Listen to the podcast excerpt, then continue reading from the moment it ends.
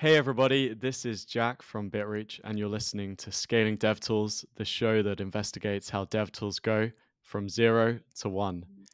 If you're anything like me, you probably spend a lot of time wondering, how can I become more popular with developers? Today's guest, Brandon West, may be among the most qualified people on the planet to tell you how. Brandon joined SendGrid in 2011 as their first developer evangelist and helped them become the default email API. Brandon was also a leader in DevRel at the biggest developer tool of them all, AWS. Brandon has also worked with two other developer-focused startups, including CoScreen, which just got acquired by Datadog. Brandon, thanks for joining us today. Hey, Jack. Thanks very much for having me. I'm glad to be here and excited to talk about DevTools and DevRel. Brandon, what does DevRel look like at startups at the earliest stages? DevRel looks like a lot of different responsibilities at an early stage company. I think that's true of any role at an early stage company. When you've got 7 or 8 people, everyone's doing a little bit of everything. But especially for developer relations early on at startups, you are going to have an outsized impact on the roadmap and the trajectory of the product.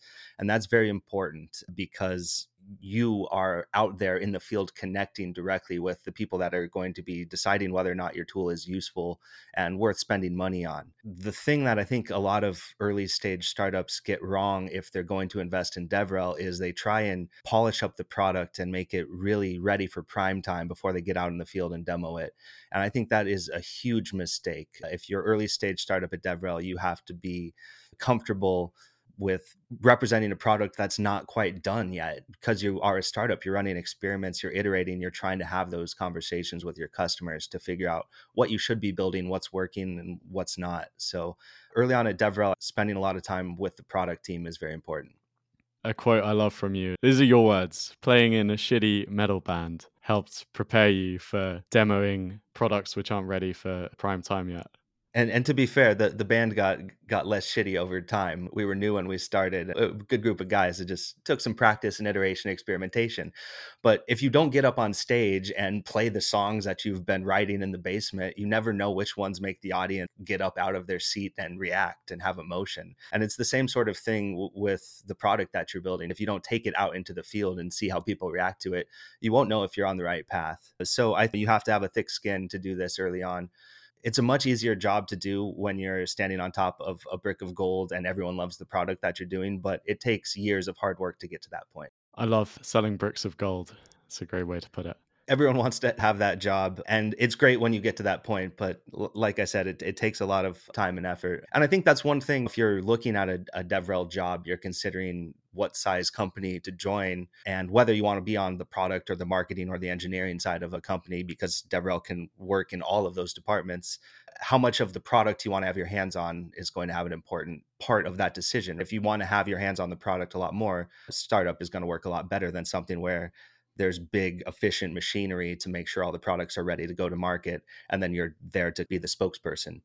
One of the things that you've mentioned previously to me is about content and what content looks like at that earlier stages. What you mentioned was building engineering credibility.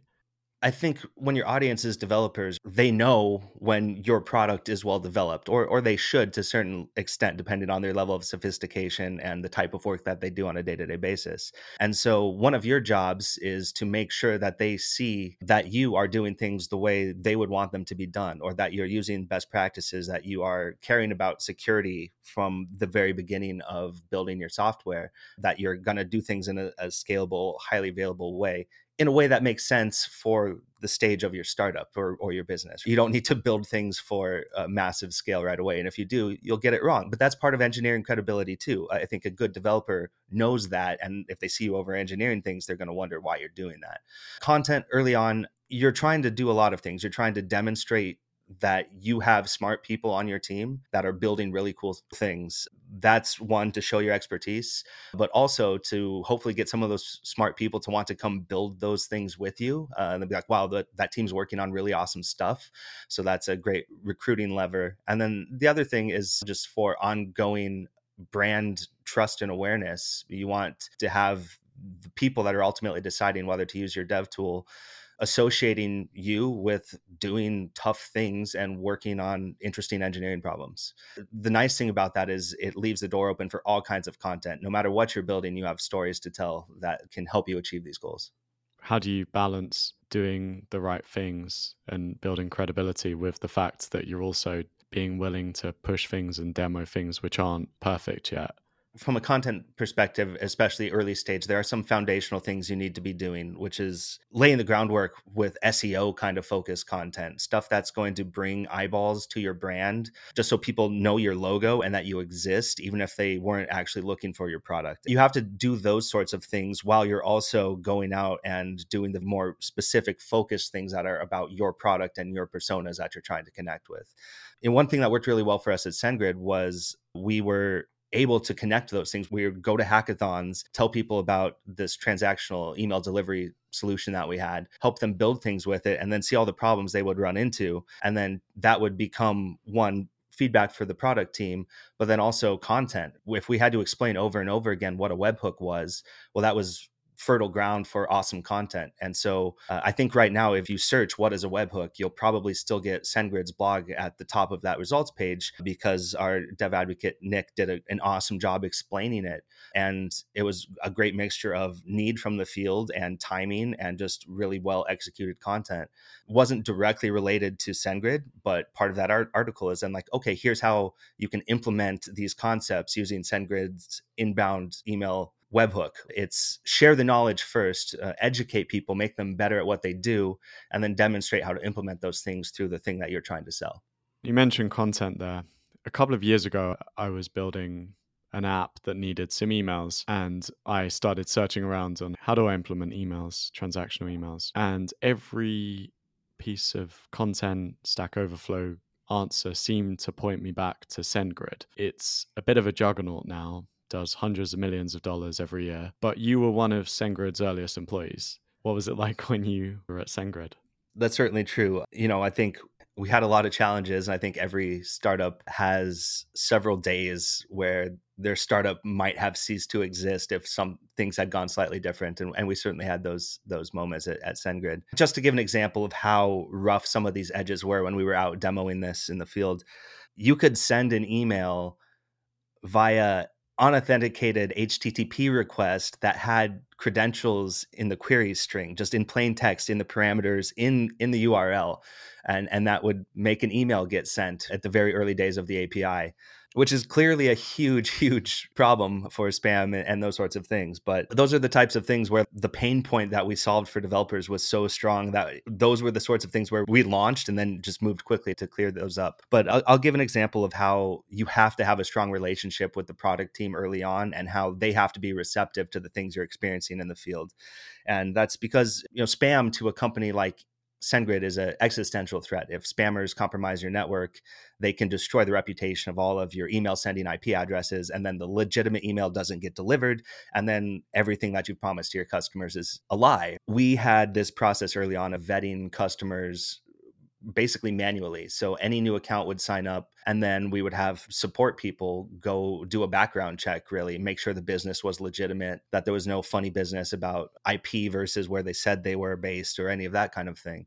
But as we started getting more customers, this started taking a long time, like several days at one point. And when we're out in the field at a hackathon where you have 24 hours to build something awesome, and we're telling developers, hey, you got to use SendGrid, and they do, and they're building all night, and they run into a problem at 2 a.m. where they're waiting for their SendGrid account to be provisioned because it's a manual process. Well, there's no one awake at 2 a.m. that's reviewing these things. There's no one to escalate it to. So we had to have a conversation with the compliance team, with the product team, with the support team, and figure out, okay, how do we either, you know, give us a way to turn these accounts on when we're sitting there with them, or ultimately automate this process? Because if it's bad for these people at the hackathon, it's bad for all of our developers who want to immediately swipe that credit card and see those emails go out. We got that problem solved very quickly, but it was very, very painful early on. It reminds me of my bank. They blocked all my payments recently and said that they had to do the, you know, regulatory kind of processing.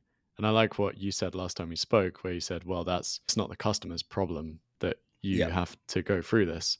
It's absolutely true. If those are the types of things where some people would call that shipping your org chart, maybe, right? Where, oh, we have this set of people who do this thing as their job, and then they work from these hours, and all of a sudden the customer can only get their results during those hours from those specific people. It's never a good idea to be shipping your org chart. Anytime you see something like that, where you're taking something that's a pain point for you and putting it in front of the customer, it's time to reflect and say, okay, what can we do better here? And sometimes the customers will very much let you know. I remember I was at my first hackathon demo in Portland, Oregon, 2011 or maybe early 2012. And I was a couple minutes into my pitch on what SendGrid is, why you should use it, giving a quick demo, and a hand shoots up from the audience. I'm like, well, I didn't ask for questions. I'm kind of in the middle of a flow here, but you know what, you do what you got to do. I said, okay, what's your question? And this guy just kind of roasted me. He was like, kind of an important tech person. His Twitter handle was one character long, kind of an early adopter type person. He starts telling me about this project that his friends had built, which was called Foursquare, and 7 years ago. And the idea was that it would look at where you checked in on Foursquare, what you posted on Twitter, what you posted on Facebook, you know, a year ago, 2 years ago, 5 years ago, and surface it to you in your inbox. So you could say, wow, this is cool. And this eventually became TimeHop. But they were early on, they had used SendGrid and they got blocked for spam, or the IP that they were sharing with someone got blocked for spam. And this guy just wanted to know how I was going to fix it and make sure this didn't happen again ever in the middle of my first product demo. And I'll tell you what, that definitely motivated me to go build those relationships with the product team to make sure that we got those things solved, because, you know, I wanted to have that job where I was selling the shiny bricks of gold to developers and not having to deal with the hecklers in the audience during my API demos. Could you actually touch a little bit more on what that relationship looked like with the product team? It's a little bit difficult because early on there wasn't a product team.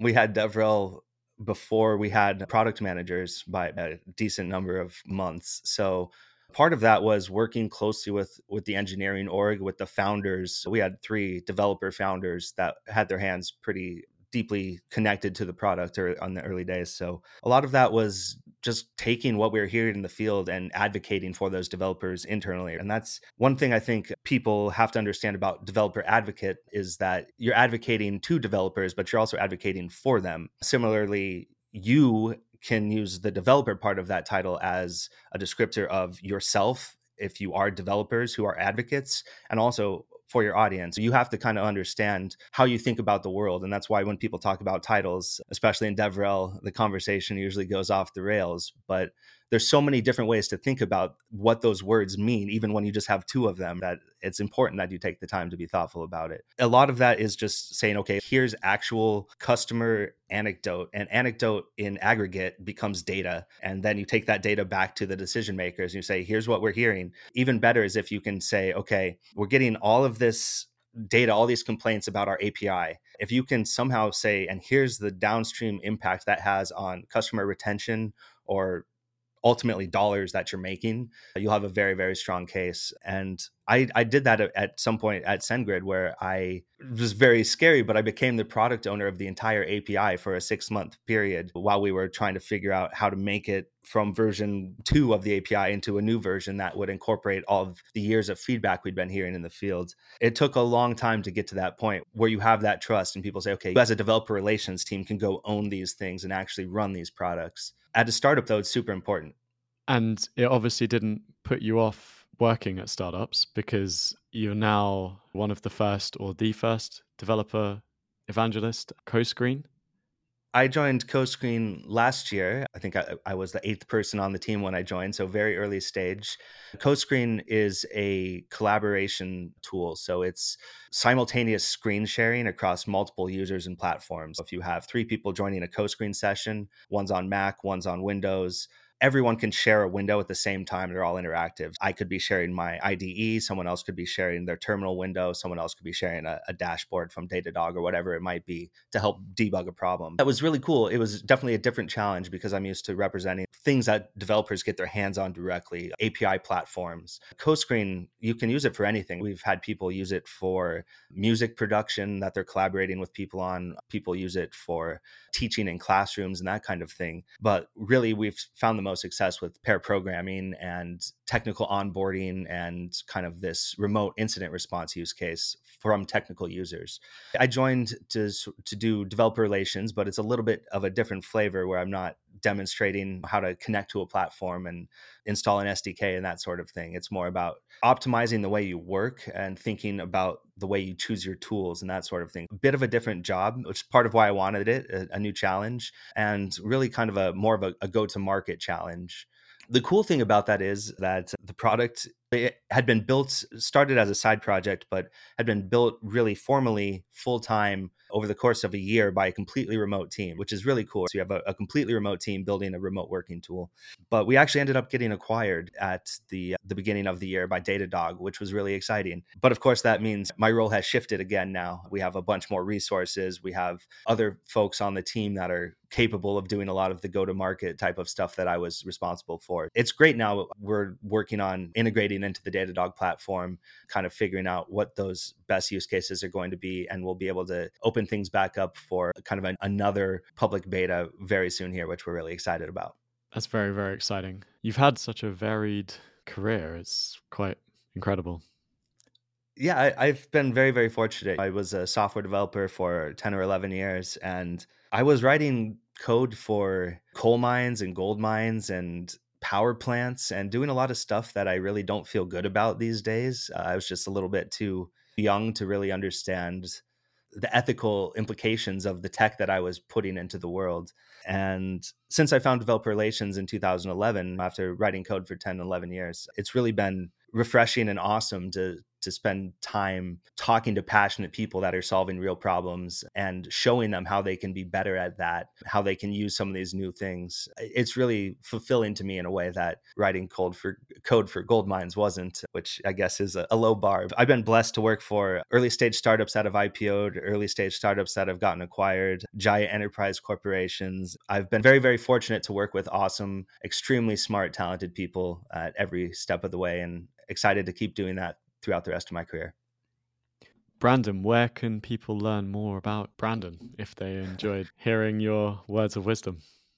I'd love to continue the conversation with anyone that's interested. I'm most active on Twitter. You can find me there at bwest.